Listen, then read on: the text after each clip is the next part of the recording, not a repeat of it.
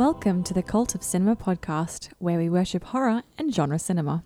Each week we watch and discuss a double feature, consisting of one recent and one older or more obscure film. My name is Caitlin. And I'm her lovely co-host Phil. And in today's double feature, Host from 2020. And The Innocents from 1961. Hey! Hi guys. Hey guys. Rena! Caroline! Hi Teddy! Let's do a shot after us. Hey everyone, get in. 3, 2, 1. Have you ever done anything like this before? I've never done this over Zoom. Obviously we're not physically together, but there's no reason why spirit can't communicate over the internet. Nothing's going to happen. Visualise us sitting in a circle. Spirit, we invite you to use us to pass on any communication. Is there anyone there? Please come forward.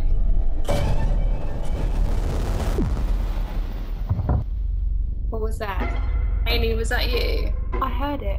I heard something. I think there's something here. Do you see that? Oh, Emma, that's funny.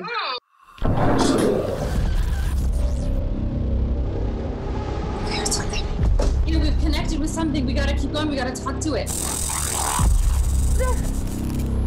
This is not good. I told you not to disrespect the spirits. It could be something demonic. Hey, this is all your fault. Not my fault. This is your fault. Get in!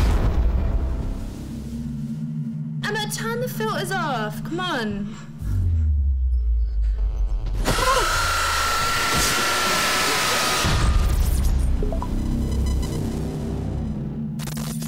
Host from 2020 is directed by Rob Savage and written by Gemma Hurley, Rob Savage, and Jed Shepard.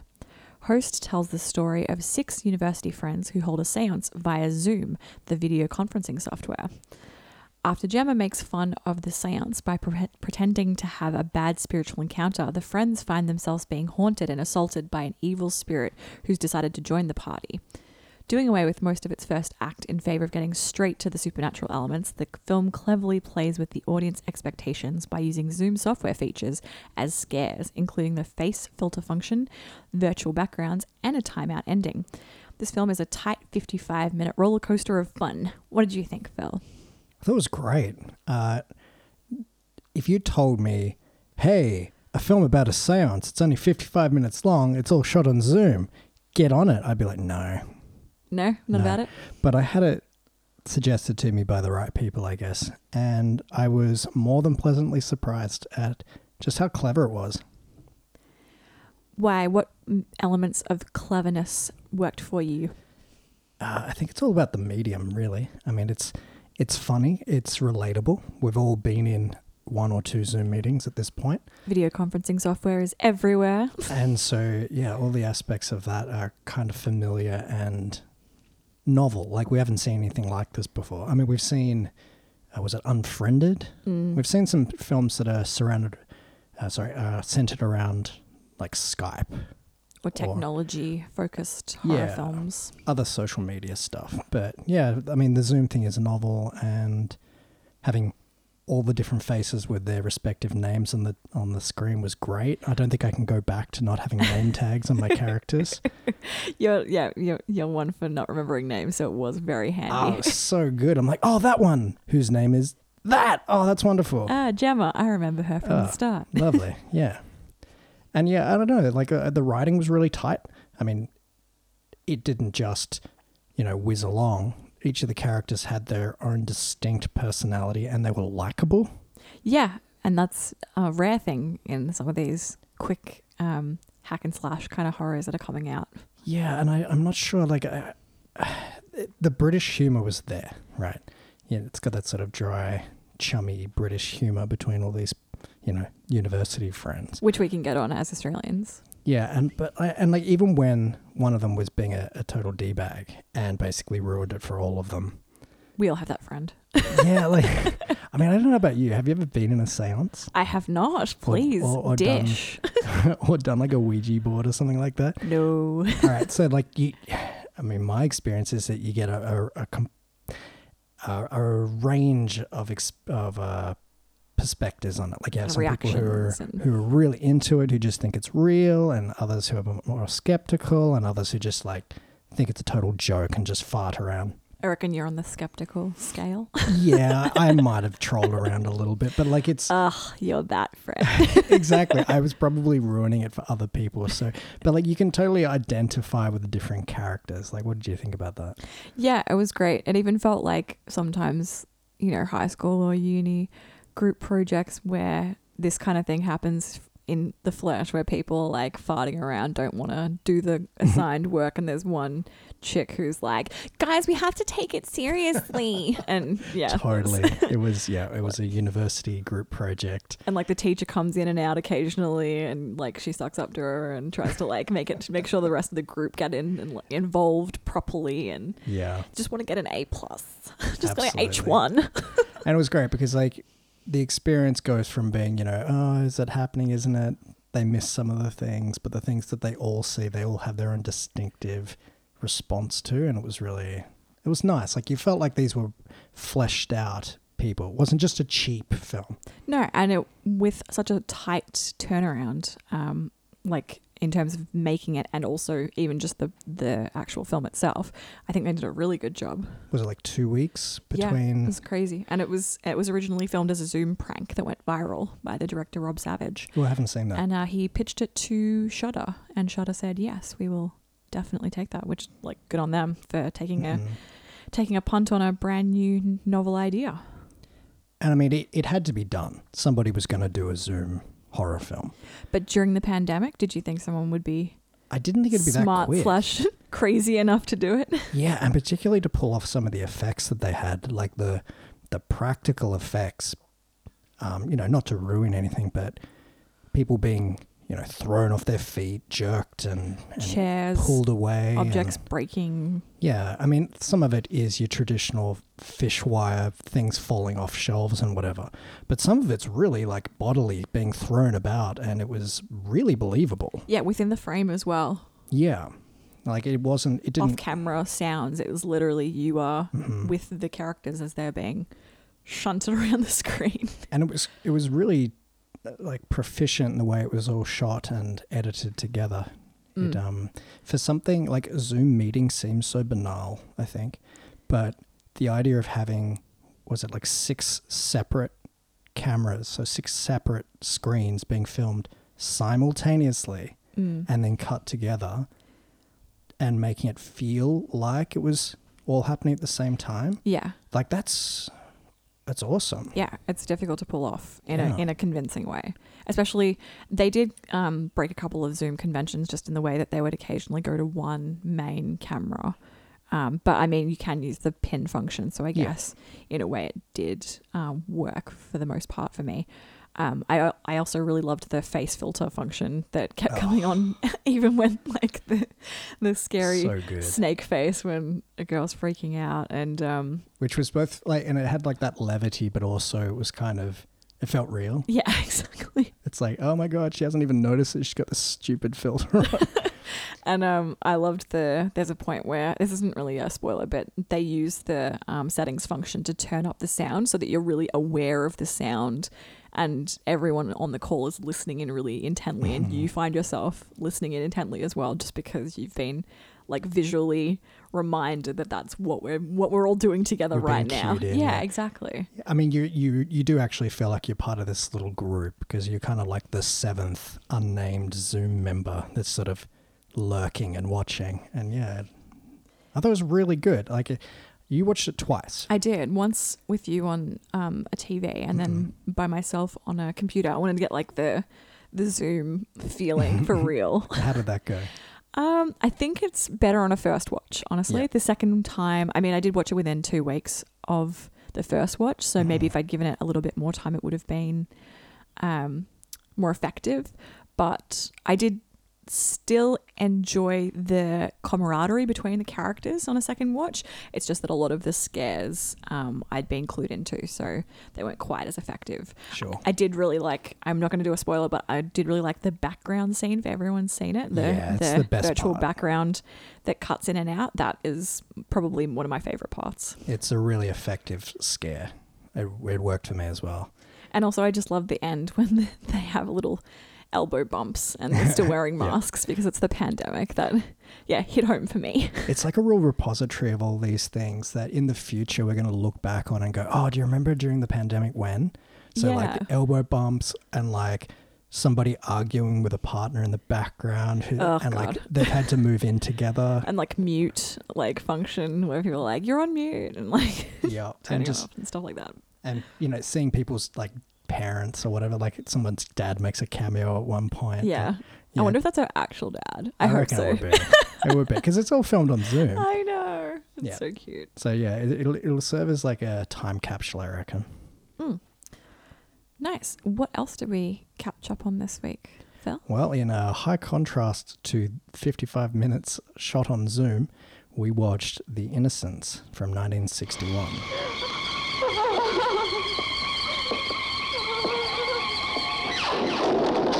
Has never been a ghost story created especially for the adult moviegoer until The Innocents.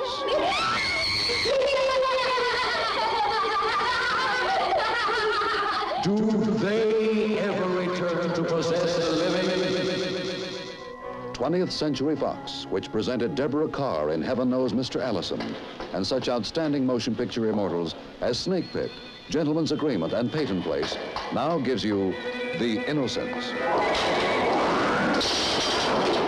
Based on the Henry James chiller of macabre evil. Brilliantly adapted for the screen by William Archibald and Truman Capote. Do they ever return to possess the living? You can see. You must.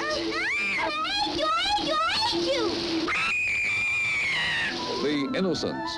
Produced and directed by Jack Clayton, the man who directed Room at the Top, turned into fearful reality by the magnificent performance of Miss Deborah Kerr, with Michael Redgrave as the uncle, co-starring Peter Wingard, Megs Jenkins. I saw him staring. Who, miss? The same man, the man on the tower. The tower? But now, just now, he was staring past me into the house as if he were hunting someone. Oh, what's he like, miss? Oh, he had dark, curling hair and the hardest, the coldest eyes. Is he? Would you say he was very handsome? Oh, yes, handsome and obscene. Do they ever return to possess the living? And when did you first see and hear of such things? Why, I made them up. Shall I tell you who taught them to you? I won't ever again, I promise. Shall I tell you who taught you? The things you've done, the things you've said. Shall I tell you his name?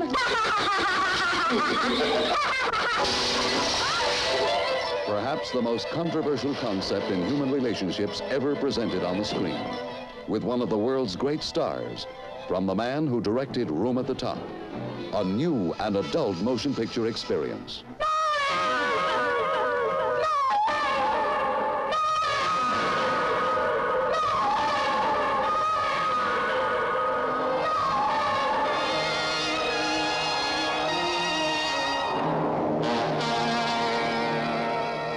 Do they ever return to possess the living?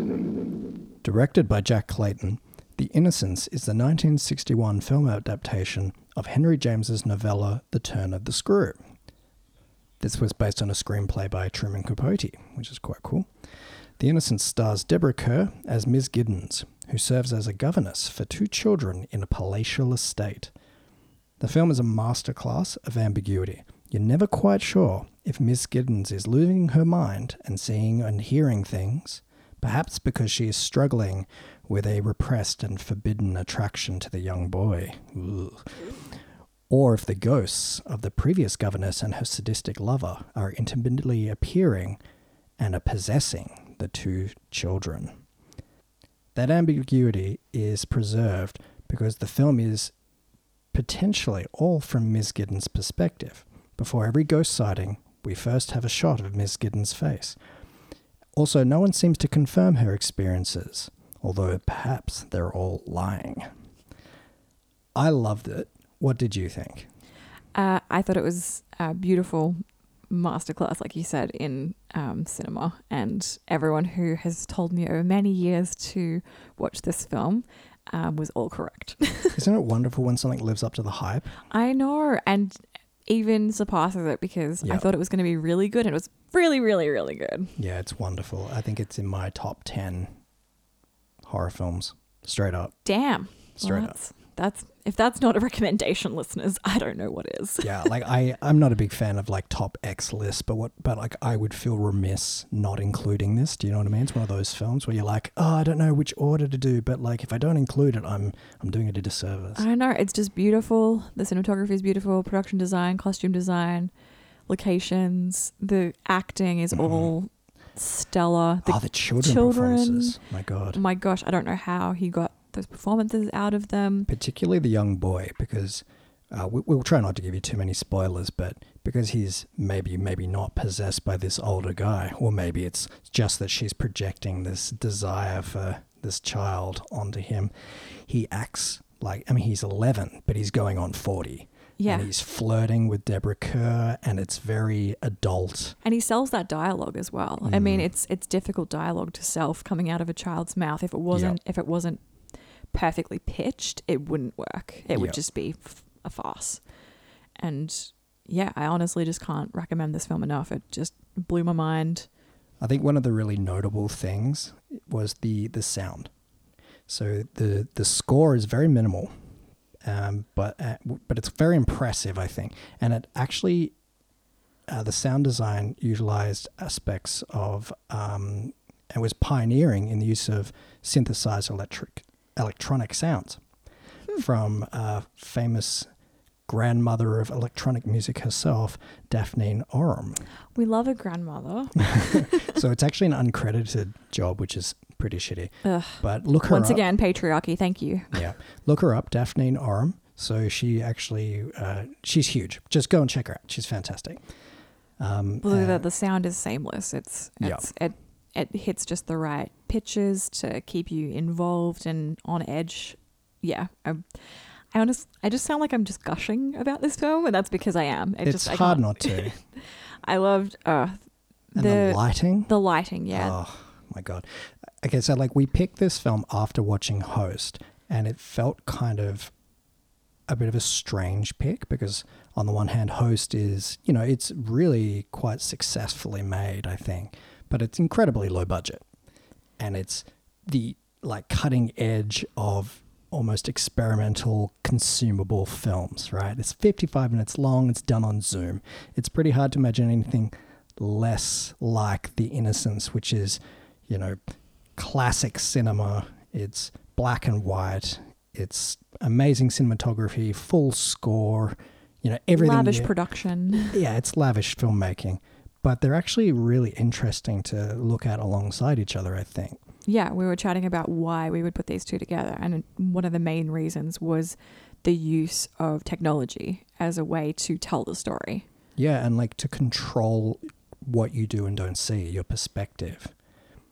So, I mean, with Zoom, it was all about, you know, what is and isn't in the frame. And the fact that when you're watching 6 individual screens at once, your attention is potentially split, and your it's really a case of the sound design that leads you to look at one screen rather than another. And like with the Innocents, they actually, so he was forced, the director says, was forced to use CinemaScope, which was widescreen, basically very, very widescreen for the time. He actually wanted in Academy ratio, which is kind of close to 4:3. I don't know the exact ratio, but it's not far off, 4:3. So he was forced to use CinemaScope because Fox, that's what they did, right? It was their brand. It was what they used. And he got around that and actually kind of embraced it eventually by painting lenses to try and create really restrictive, claustrophobic shots Yeah. Where, you know, the outside kind of bleeds away into blackness, particularly in the nighttime scenes where she's just walking around the house. Which can usually feel quite lengthy and lethargic in other films, but in this one it was always tense. Yeah, and part of that is because you're so stuck with Deborah Kerr in the center and everything else is obscured and mysterious.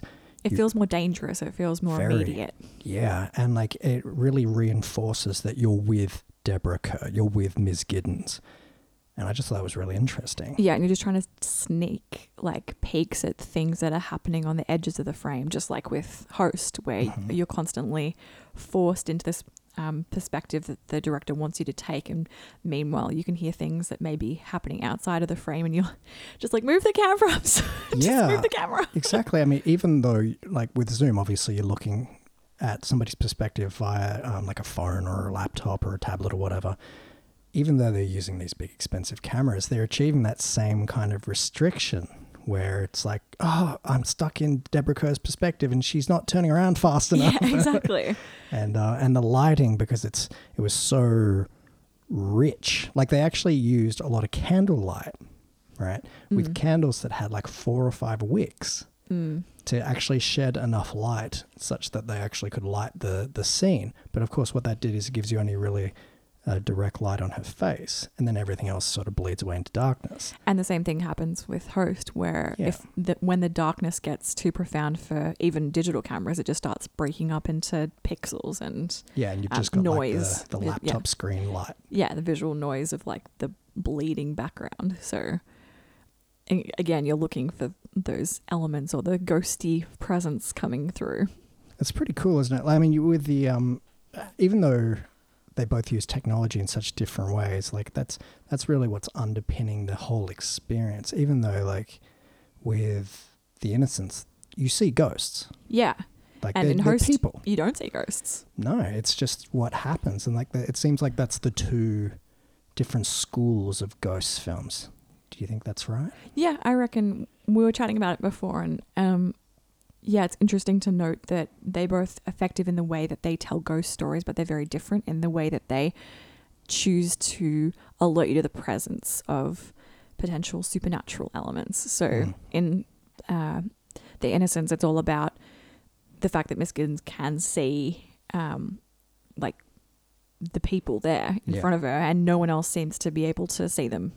Whereas in Host, it's until there's a face filter showing you where a ghost is, you have no idea where the presence is, only with the movement of other objects within the frame and people. But you never actually see said presence. Yeah, you just feel it through the secondary effects. Yeah, it's really interesting.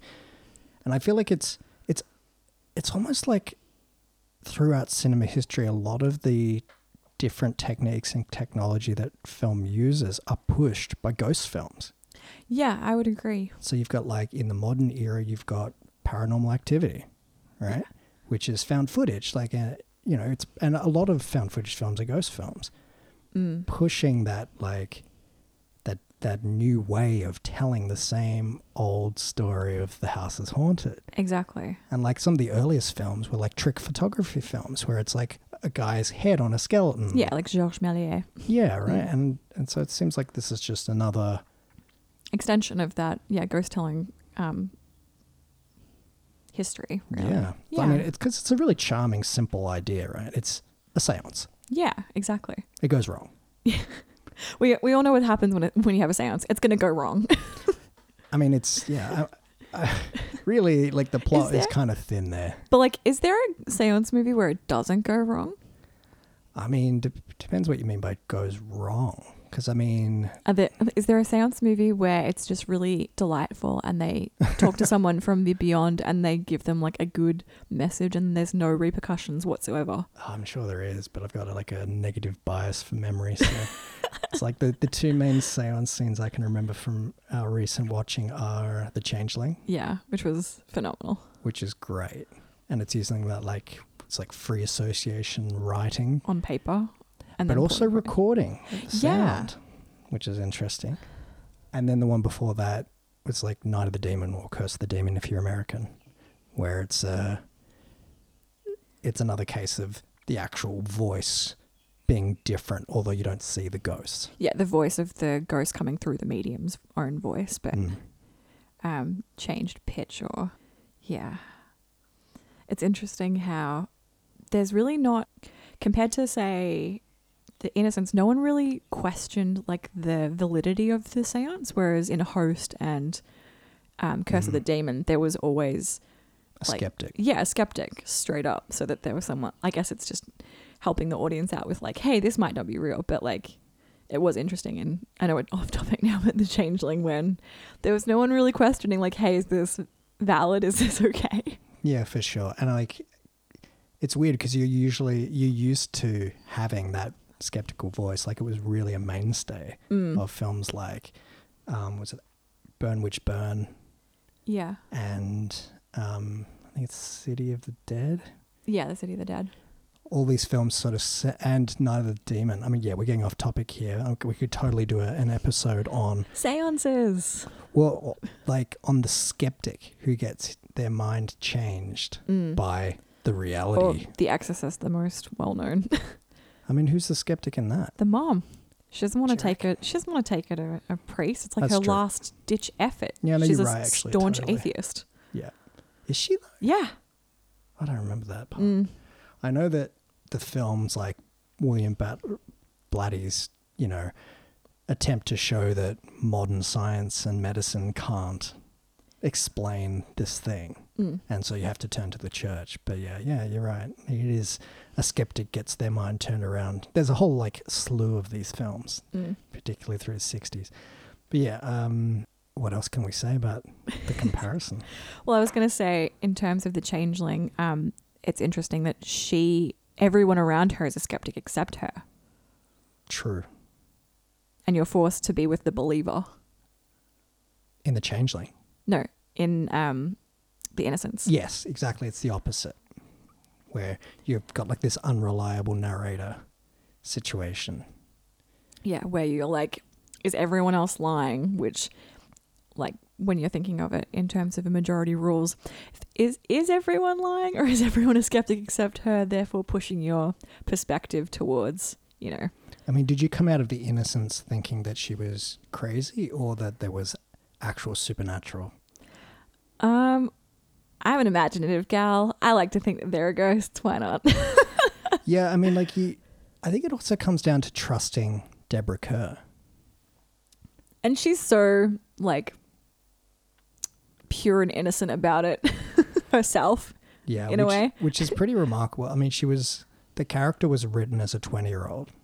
She was not 20. She was 49. So, like, they were... I thought they were going for like an old maid kind of deal, yeah. Like Eleanor from The Haunting. Like she's you know, looked after some family members who've passed away, and she hasn't really had a chance to go out and see the world. Yeah, I think that's what they sort of ended up with. But the script called for, you know, a woman who was just coming out into the world and making her experiences because, you know, in the story she's not ever worked with children. Yeah, that was odd. But she loved children. Okay, and that's one of the things that... Falco called.